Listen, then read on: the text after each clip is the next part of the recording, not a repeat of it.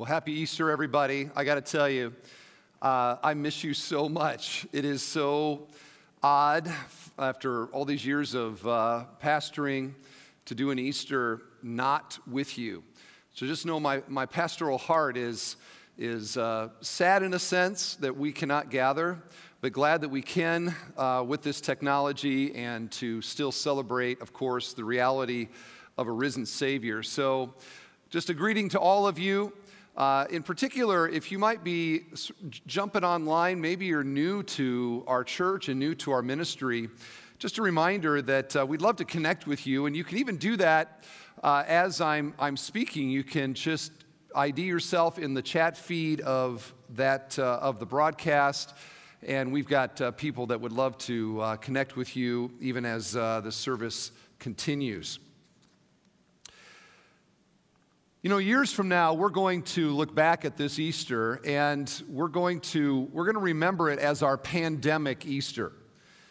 Not the date necessarily, we might not remember it was 2020, but we will remember uh, things, whether they were before this or whether they were, were after this. It's kind of like parents who don't remember necessarily the date that something happened, but they remember whether or not it was before their, you know, their first child was born or that was right after their son graduated. We, we somehow remember things, we place them in our mind relative to other big events in our life. And this Easter will always be remembered as our pandemic Easter. Hey, do you remember that pandemic Easter when we had Easter at home? Do you remember that? Do you remember when we celebrated the resurrection in, a, in the family room together online? And the, and the answer for each of those is going to be oh, yeah, our pandemic Easter. Now, I just, I think thinking that way sort of makes me feel good because it reminds me that someday we're going to look back on this time and it'll be over and uh, we trust that life will, will go on. But this Easter is going to linger in our memories. For many of us, this is the very first Easter that we haven't gone to a church building to celebrate the resurrection. For many of us, this is the very first Easter that we haven't gone to grandma's on Easter, and we haven't gone to the lunch buffet restaurant on Easter. No family photos, no, uh, no special lunches necessarily. I was thinking about the family photos. It'd be kind of fun this year for Easter for all the families to take the family photo. You know, uh, uh, looking much different than a normal Easter. There in your flannel PJs and your bedhead, and you know who you are, as I even say that. Uh, Go ahead and take that picture. It might be a fun memory down the road. But we will always remember our pandemic Easter. And my goal today is to make sure that this pandemic Easter is about what every other Easter is actually all about. In fact, in some ways, this Easter might crystallize what it actually is all about because we don't have all the other sort of distractions. What do we have today? We have the reality of a risen Savior and we celebrate what Jesus did, and we remember today his resurrection. And I think in some ways this will bring greater clarity to Easter than perhaps any other Easter that we've, that we've had. Easter is about an empty tomb. Easter is about shocked and thrilled disciples. Easter is about a world turned upside down ever since Jesus' resurrection. It is the power of the new creation, the power of God invading this old creation of death. It is the supernatural invasion into the natural world that we live in. It is hope in man's oldest pandemic, which is not COVID 19 or measles or some other thing.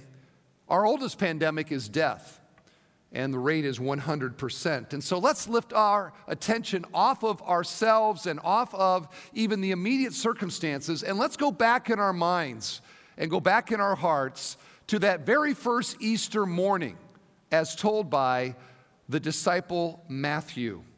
So, Matthew 28 is our text today. And to set the stage, I, I want to go back actually to Friday afternoon, the Friday of Good Friday. The Bible tells us that Jesus was crucified on that Friday in the morning, around nine o'clock in the morning. And from nine to noon, he hung on the cross, and at noon, the sky grew black, and there was a like a supernatural eclipse the whole area was dark and the sense of it was that sense of foreboding that sense that god the father was placing upon jesus our guilt your guilt the guilt of the world as jesus bore our sins on the cross. And somewhere around three o'clock that afternoon jesus cried out with a loud voice it is finished. And in that moment he died.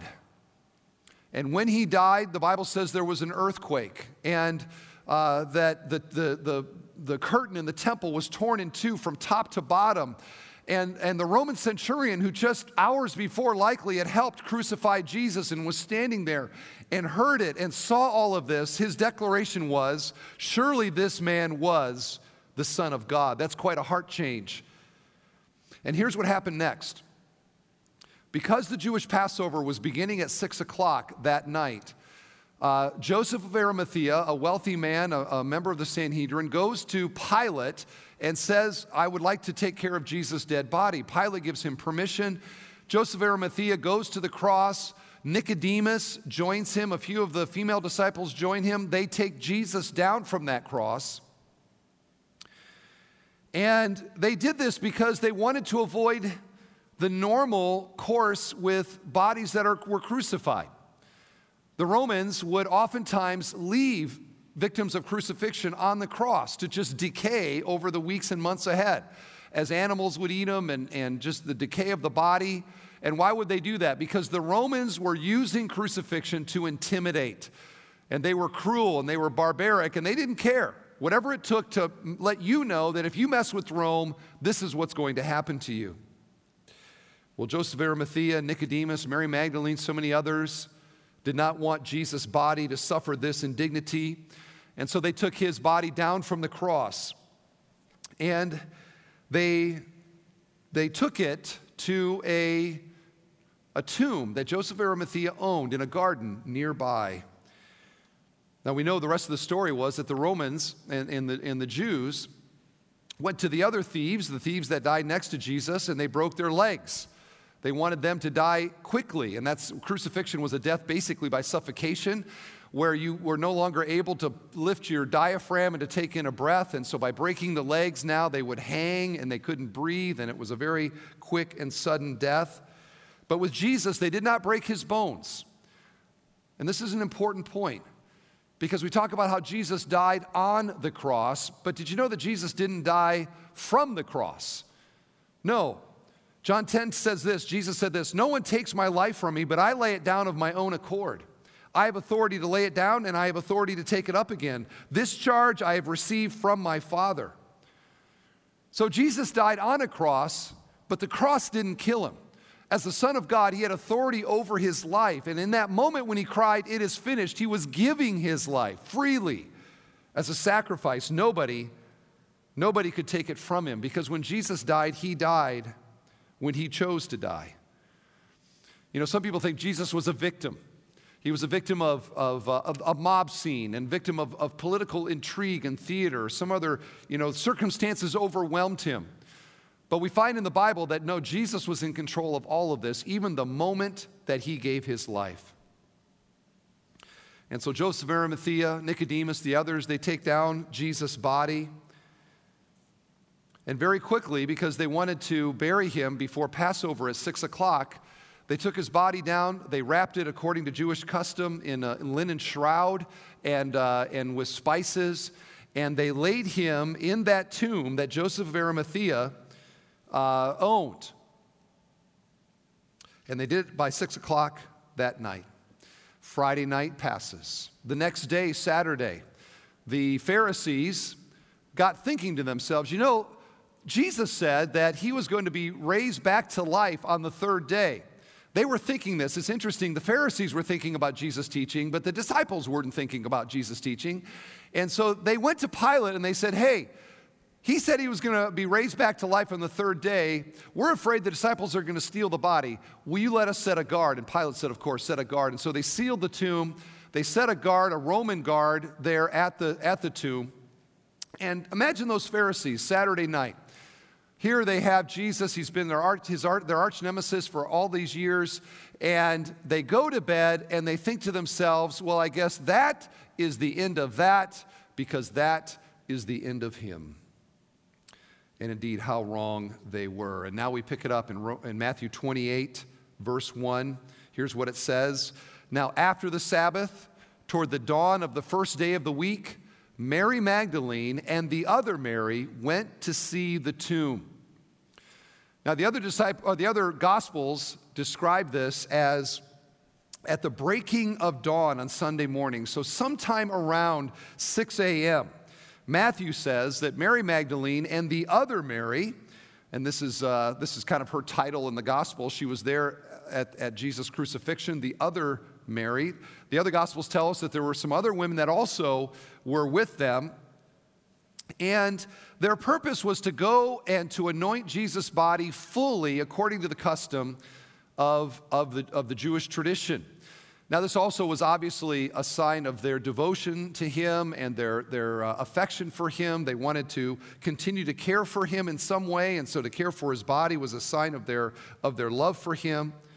And on their way to the tomb, they asked the famous question Who will roll the stone away for us? And now we pick it up in verse 2. And behold, there was a great earthquake, for an angel of the Lord descended from heaven and came and rolled back the stone and sat on it. His appearance was like lightning, and his clothing white as snow. And for fear of him, the guards trembled and became like dead men. There was an earthquake. And if you read through the Bible, you'll find oftentimes when, when God does something very significant, there is an earthquake that accompanies it. And indeed, there was an earthquake here. And it says that an angel of the Lord shows up, he goes to the tomb, and he rolls that large covering stone back from the front of the crypt. A different gospel says that he actually flung it aside. I actually like to see that the power of an angel to sort of frisbee a giant stone like that. But the text says that he, he, he throws it aside and he sits on that stone. And the women are on their way. They feel the earthquake. They come around the bend, and here they see this scene where the crypt is open, the stone is rolled away, and sitting on this stone is an angel. At his feet are the Roman guards who are frozen in fear at the sight of the angel and the earthquake. And this angel is described as looking like a young man. And his appearance shone with the glory of God, which the women described like lightning. Okay, so let's think about lightning a moment. Here we, here we are, uh, you know, we live in Northwest Indiana, and we get some pretty powerful storms at times. And I, I've noticed that when one of those big storms are coming through, especially at night, you can draw the shades, uh, you can close your eyes, but when it's a strong lightning storm, you can't not see the lightning light. And these women, as they try to describe what this angel looked like, they said the closest thing that we can think of is looking at his face was like looking at lightning. And indeed, this light was the glory of God. And his appearance had a very powerful effect. Verse 4 says that the Roman soldiers were so afraid that they went literally into shock and they laid there around that tomb, they laid there like dead men. Now we should ask the question who were these guys? Remember, Jesus is the most famous person in all the land. Uh, and and he, he has now died on the cross. And so, who do you think the Pharisees uh, assigned the task of guarding Jesus' tomb? Uh, friends, this is not the B team of the Roman legion. This is, this is the A team, this is their SEAL Team 6. These tough guys are there, and even for them, the sight of this angel was more than they could handle. Now, I, th- I was sort of thinking to myself, I, w- I wish they actually would have tried to do something to, a- to the angel, you know, to defend or something like that. I would have liked to known how that was going to go for them. But apparently, they didn't even try. Verse 5 But the angel said to the women, and here's the message now do not be afraid, for I know that you seek Jesus who was crucified.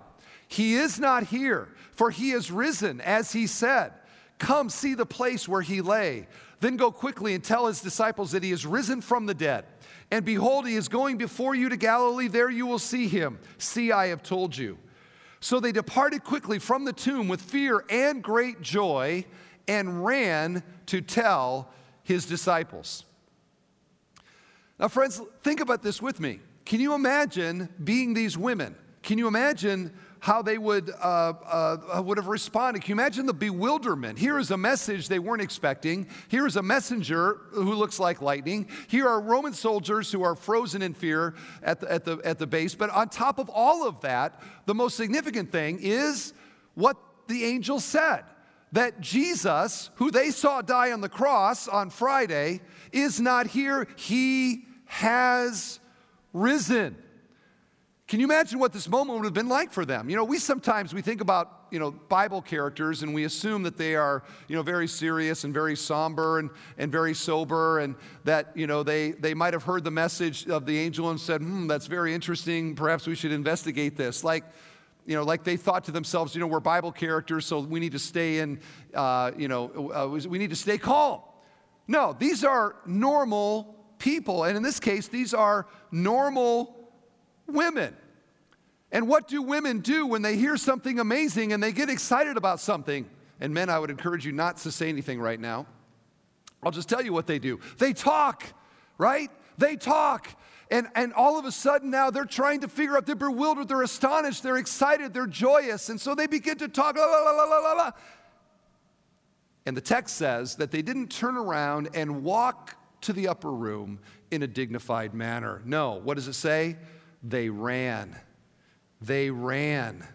They started running and they're talking and they're laughing and they're, they're, they're astonished and they don't know what to think. And it's all about to get better. Look at verse 9. And behold, Jesus met them and said, Greetings. And they came up and took hold of his feet and worshiped him. Then Jesus said to them, Do not be afraid. Go and tell my brothers to go to Galilee, and there they will see me. These women must have been filled with, you know, conf- confusion, wonder, all these things. And as they're running now to the upper room, all of a sudden, there is Jesus. Imagine just the astonishment of seeing him.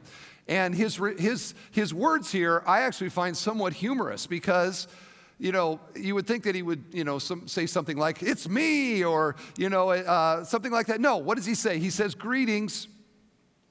And in the Greek, it's just the normal greeting of the day.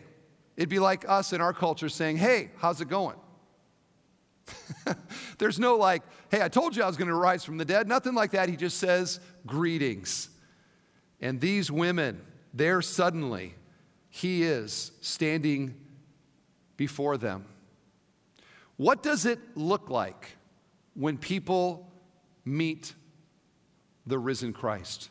What does it feel like when people meet the risen Christ? Answering that is the rest of our Easter message today. Because we may not be running this Easter morning, but what does need to happen in our hearts by faith is what these women experienced by sight. And the first thing that we see in these women is absolute wonder wonder. Here are the words the Gospels use to describe the response of the women trembling, bewildered, uh, astonishment, afraid, filled with joy, running. And that last one especially strikes me running. How often do we see mature women dressed in normal clothing running in a pack around town? We never see that. And if you ever did see that, you would think to yourself, something's going on right? Something is going on. Very unusual. When combined with trembling and bewildered, how's this for a summary word for what these women had in their hearts that day? Wonder. Wonder. What is wonder? That, that, that sense of lostness in the immensity of something great. Wonder. You want to know what wonder feels like? Imagine with me today that all of a sudden you know, the, the, the airwaves and the newscast. That's just, you know, it's breaking news, it's breaking news. And all at once it comes out, they announce this. They say, a cure has been developed for COVID 19. We have it right now. Everybody can take it. We're going to empty the, the hospitals. We're going to we're to shut down all, all those clinics. I mean, we're, there's a cure, everybody. There's a cure. And we're announcing right now that tomorrow all the kids are going back to school and everybody's going back to work and all, the restaurants are going to open and Major League Baseball, the schedule's back on and everybody, it's all done, it's all over. How would you feel about that? And what would happen in our, in our uh, community? You know what would happen. Everybody go running outside at the same time cheering and running up to neighbors who we distance from, now hugging and, and uh, clapping and just so like relieved and excited. And what joy we would have if all of a sudden there was a cure to COVID 19. Cars would be honking, people would be dancing. It'd be the biggest news. Wonder. And if we get wonder to that level, just thinking of the possibility of a cure for COVID 19, here we have now even greater news. Here we have even now even better news. The resurrection of Jesus from the dead is indeed the greatest news of all time for any human ears to hear. And how should there, what should our response be to that? How about awe and wonder and absolute joy? That's what the women had that very first Easter. And through the scriptures, they give us an example today of what a heart and a mind that grasp the significance of the resurrection of Jesus feels like in our soul. Now, I can imagine you right now, you're thinking to yourself, but Pastor Steve, that's not fair. Like those women, they got to be there. I mean, their feet felt the earthquake, their eyes saw the, the, the angel, their ears heard the message. They actually saw Jesus resurrected. I mean, it's not really fair, is it? To compare what they had to what we have here today. And indeed, is this not the challenge on this Easter morning for many people? That the resurrection is not new news, it's, it's old news. And the resurrection of Jesus is something that maybe in your life you've heard about and even frankly believed in for a very long time and you're thinking to yourself, even in this Easter message, you know what? This pastor isn't going to tell me nothing I've never heard before. I've heard all of this before. I believe it for a long time. Tell me something new. And you know what? This morning, I can't tell you something new. But here's what I can tell you is you have never heard a resurrection message in the midst of a pandemic. You've never heard of Jesus' resurrection when your life is threatened by an unseen enemy on a doorknob or hanging in the air. You've never heard this before in a day when we wake up every single morning and hundreds and sometimes thousands of more people around the world have died in this pandemic. You've never heard the message of Jesus' resurrection before in the isolation and loneliness of home sheltering You've never heard of the resurrection before when the markets are plunging and unemployment is skyrocketing and many people are wondering how they're going to make the ends meet. You have never heard the message of the resurrection before in a pandemic Easter. But this is our pandemic Easter. And on this day, the resurrection is far greater news than even a cure of COVID 19 would be on this day. Why? because virus threatens my physical life. But everybody that's hearing this message, we're all gonna die eventually of something. The resurrection of Jesus, that Jesus walking out of the grave, it means for all of us, even these many years later, that God has overcome the real pandemic, which is death. That Jesus conquered death, and for all that believe in Jesus and in his resurrection, that God promises that He will grant to us eternal life if Jesus is our Savior and Lord. Now, do these women realize this in that moment when all of a sudden Jesus was standing in front of them? Of course not. But we do today. We do today. We understand today that sin is our virus and that the cross is our cure and that the resurrection is God's vaccination for us against death forever. And if we believe that, I would say our joy today should be equal, if not greater than, the joy on that very first Easter morning, it is the greatest possible news. And so I want to ask you today is there any resurrection wonder in your heart? Is your spiritual heart so cold that you have, your soul has forgotten what God did through Jesus that Easter morning? Can I encourage you today? Ask God right now, just a little prayer in your heart God, won't you increase my wonder? Won't you increase my wonder? God, give me that Easter morning wonder. I want to tremble. I want bewildered. I want astonished. I want women running around town kind of wonder today. Christ is risen from the dead. There is no greater news. Well, the story goes on. Not only do they have wonder, but they also have worship. Here's the response of the women when they see Jesus standing there, and he says to them, Greetings. And they came up and took hold of his feet, and notice what they did, and worshiped him. Worshiped him. I'll bet they did, because that's what wonder does. Wonder in the human heart always leads to worship. Now, today we can't see Jesus physically, and for some people, maybe that are listening right now, they, that makes all of this very suspect. I, my eyes have never seen the risen Christ. Your eyes have never seen the risen Christ. But today we are seeing through the eyes of those that were there. These are eyewitness accounts of what they saw. And so, in a way, it's like I see Abraham Lincoln or I see Winston Churchill. I see them through the accounts of their lives by those that knew them. I never met them, but that doesn't mean that the Gettysburg Address didn't happen or the London Blitz didn't happen. We see through the eyewitness accounts, and we see in these four accounts and the hundreds of witnesses to the resurrected Jesus, we see through them now this objective retelling of the resurrection. We see it with eyes of faith.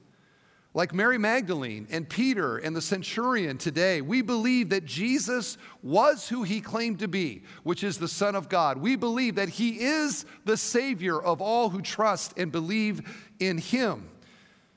And that resurrection verified all of the claims that he had made. And the story of the resurrection calls the entire world and you and me today to fall at his feet and to worship him. You know, I wouldn't worship a dead Savior. There are many, many people that down through the years, and, and many religions have uh, the leaders of their religions that they're dead. You can go visit, you can visit their graves around the world to this day. But, but why, would you, why would you worship a dead Savior? But I'll worship a resurrected Savior. I'll worship Him every day. I'll bow at His feet. Which leads to the question well, how do we worship? What does it mean to worship? a risen Savior. Here's what it means, friends. Listen, it means that I understand my moral bankruptcy before God, that I understand that I am a sinner. I understand that, that in my sin I am under the wrath of God. I understand that I am rightly judged by God forever to be unholy and deserving of his eternal wrath. But I see in Jesus and in his message the gospel truth which is the promise that God has made that any sinner who puts their faith and trust in Jesus, that God will forgive their sins and that God will grant to us the gift of eternal life. You know, all the religions ask, try to answer this question How can I know that I am right with God? And all of them answer it the same way by you doing something. You've got to be this, You've got to be that, you got to do this, you got to do that. All of them except Christianity, authentic Christianity. And the real gospel is that we don't earn it. No, Jesus earned it for us. And we worship him by putting our trust in him as our personal Savior. Listen to John chapter 1, verse 12. He says this, but as many as received him, to them he gave the right to become children of God to those who believe in his name. What is there to receive by faith? We receive the person and the work of Jesus. We receive his love for us. We trust in who he was as the Son of God and what he did dying on the cross for our sins. And that's why the verse, it says this uh, to those who believe in his name. And when we trust and believe in Jesus, God meets our spiritual need by forgiving our sins and giving to us right standing before God. And that standing is a promise, it is righteousness forever, time without end. Is that true for you here today? Because if, you, if, you've, if you've never trusted in Jesus, maybe you've you know, done Easter, you've done Easter baskets, you've done Easter buffets, you've, you've been around Easter, but this is the very first Easter where you've wondered if you might get something that could kill you. It's your very first Easter where you're wondering how your needs are going to be met. This is an Easter like no other Easter in our lifetime. And what better Easter could there be to, to gain the promise of God by trusting in Christ than this one? Won't you put your faith and trust in Jesus today? He wants to save you. It's why He came. What better Easter than pandemic Easter? To trust in Christ. So we go back to the story. What did they have? They had wonder. They had women running around wonder. They had astonishment. They had bewilderment. They also had worship as they saw Jesus and they went to his feet and they bowed down and they worshiped him. And the third thing that we find here, and this is so wonderful, is we find joy. Joy. Matthew 28, verse 8, it says it this way So they departed quickly from the tomb, get it, with fear and great joy, and ran to tell his disciples. These women had great joy. The adjective there in the, in the Greek is mega. The women had mega joy, and I'll bet they did because wonder leads to worship, worship leads to mega joy. And friends, isn't that why we are we've gathered here even digitally today? We've gathered here today because we are on this pandemic Easter celebrating the greatest news that we could have. We're doing it on a day where half of the world's population is on lockdown, and, and, and you are as well. We're doing it on a day where there are thousands that have died in the last month, and there are worries around the world about our health and about our future. What is it that this world needs, and maybe your heart needs, on a day like today? How about mega joy. Yes, yes, I'll take that very much. I'll take double portion of that. I'd like that very much, please. A joy that doesn't come uh, from anything other than the reality of a risen Savior. The fact that that tomb was empty. The fact that Jesus walked out of that tomb for our justification. And a promise from God that all who will quit trying to save themselves and put all their trust in Jesus that He will give us life forever. Nothing puts joy in our hearts, friends, like a resurrected Savior. And maybe right now, as you, as you hear me talking like this, it's still not resonating with you. But I'm here to tell you right now if you, like I did on Monday of this week, join a family of three in a, in, a, in a funeral home that's live streaming on Facebook so the rest of the family could be there, you stand at the grave of a loved one and you see that casket and you think about life and you think about eternity and you think about that loved one in particular who died in the faith, you think about that and you think about the resurrection, you'll have great joy. I'm telling you right now, this may not resonate with you right now, but if this week you find out you have cancer, the resurrection of Jesus will bring great joy. I'm telling you right now, you find out this week that you or a loved one has COVID 19 all of a sudden, the things that used to dominate our thoughts and we thought were super important are going to suddenly not be so important. And what's going to be important? Some other things, including the fact that Jesus walked out of that grave, and because he did, there is hope in this world. There is life eternal for those that trust in Jesus. The words of Jesus himself I am the resurrection and the life. He that believes in me, though he die, yet shall he live. And on this pandemic Easter, that is what we celebrate. We celebrate the reality of a risen Savior. We wonder at the empty tomb. We worship the risen Christ. And that wonder that leads to worship also leads to joy. And the kind of joy that Easter brings is a trembling kind of joy, it's an astonished kind of joy, it's a bewildered kind of joy. It is a women running around, Jesus is risen kind of joy. Wonder, worship, and joy on this pandemic Easter.